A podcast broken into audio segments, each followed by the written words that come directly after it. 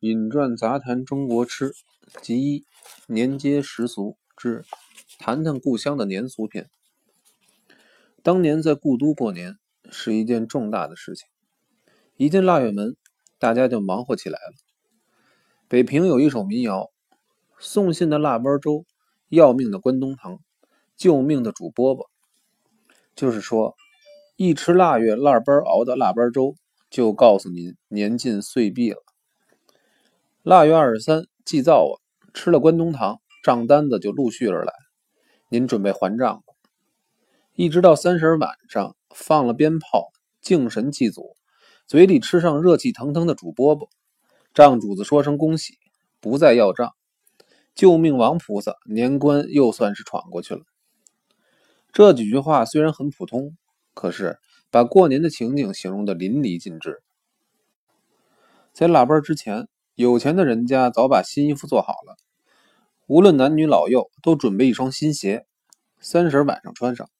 说是可以踩小人的嘴，免得胡说八道。腊八一过，首先要准备敬神佛祭祖先的贡品，定香斗、子午香祭天，大双包、小双包敬神，藏香、檀香、云香祭祖，还要在香蜡铺请好全份神凤，天地桌要排五耳蜜供，一堂福字苹果，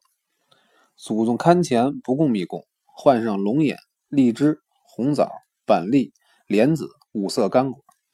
每一盘贡品都要插上供花。另外还得有一盘桂花金银年糕，一棵松柏长青松树，树上挂满金银小钱小元宝，树根用蒸熟的糯米饭铺平，上面布满了染色的花生、莲子、红枣、板栗，叫做摇钱树聚宝盆。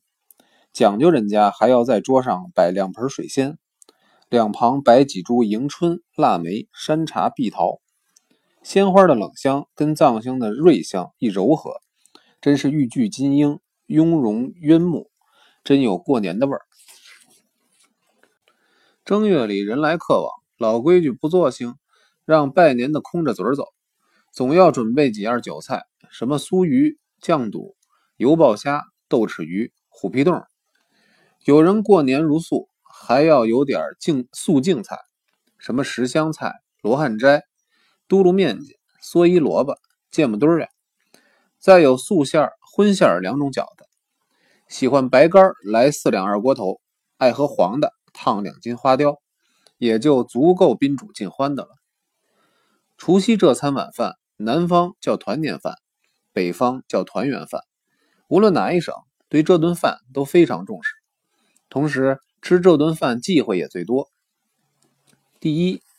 家中不论有多少男丁女口，不管当晚在家还是不在家，他的那份食肉一定要依照生次安放齐全，不能短少一份。第二，当晚不能用汤泡饭，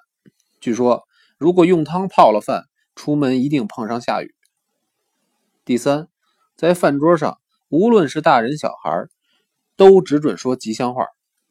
为了怕小孩子不懂事口没遮拦，随便乱说不吉利的话。普通有2个方法化解，用红纸写童言无忌万事如意的春条贴在墙上是一个办法，再不然用洁手指在小孩嘴上擦一下，表示小孩说话等于放屁，就不会犯忌了。吃完团圆饭，庭院到处都是灯明火旺，院子撒满了芝麻劲儿、松子汁儿，人一走到上面吱喳乱响，名为踩岁。其实家家开门敞户，是等小叫花子送财神来的，可是又怕小偷趁虚而入，撒上芝麻劲儿就不怕小偷了。过年嘛，家里总要买点零食，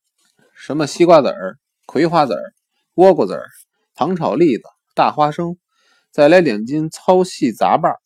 老人玩的是摸水打石户，小孩玩钓猴赶老羊、7天8拿9端锅、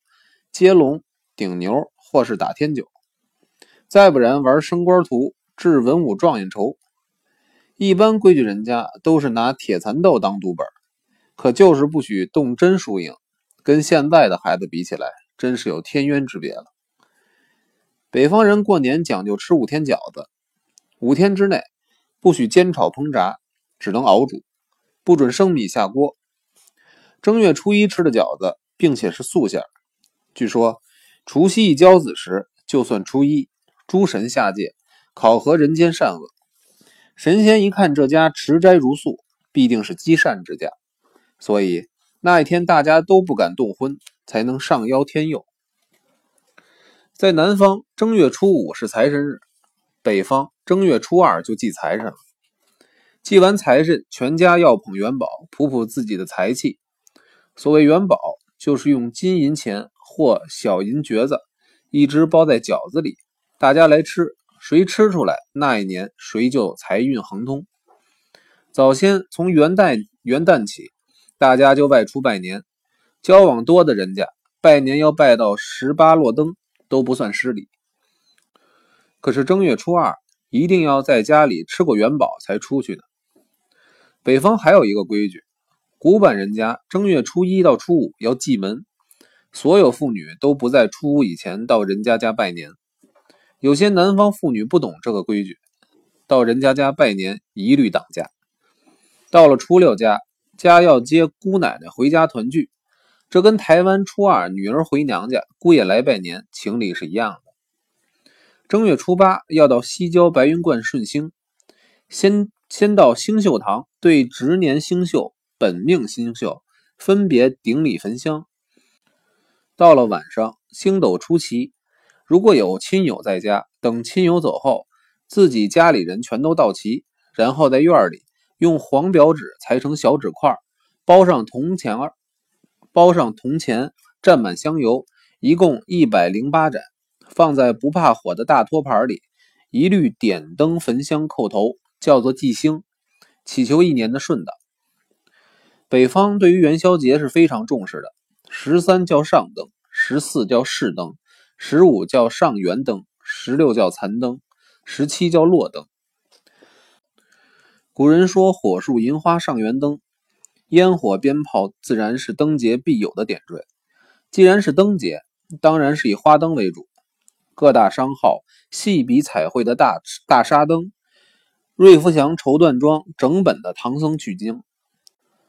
兰华斋波波铺的三国演义，千祥义皮货庄的七侠五义，太昌匹头庄的红楼梦，都是极能吸引游客，驰名9城的。至于后门大街的冰灯，西华门北河沿火神庙门口泥塑的火畔，这些都是只此一家独门的玩意儿。过元宵节一定要吃元宵，北方都把馅儿沾上糯米粉，放在笸箩里摇，跟江浙一带用手包不一样。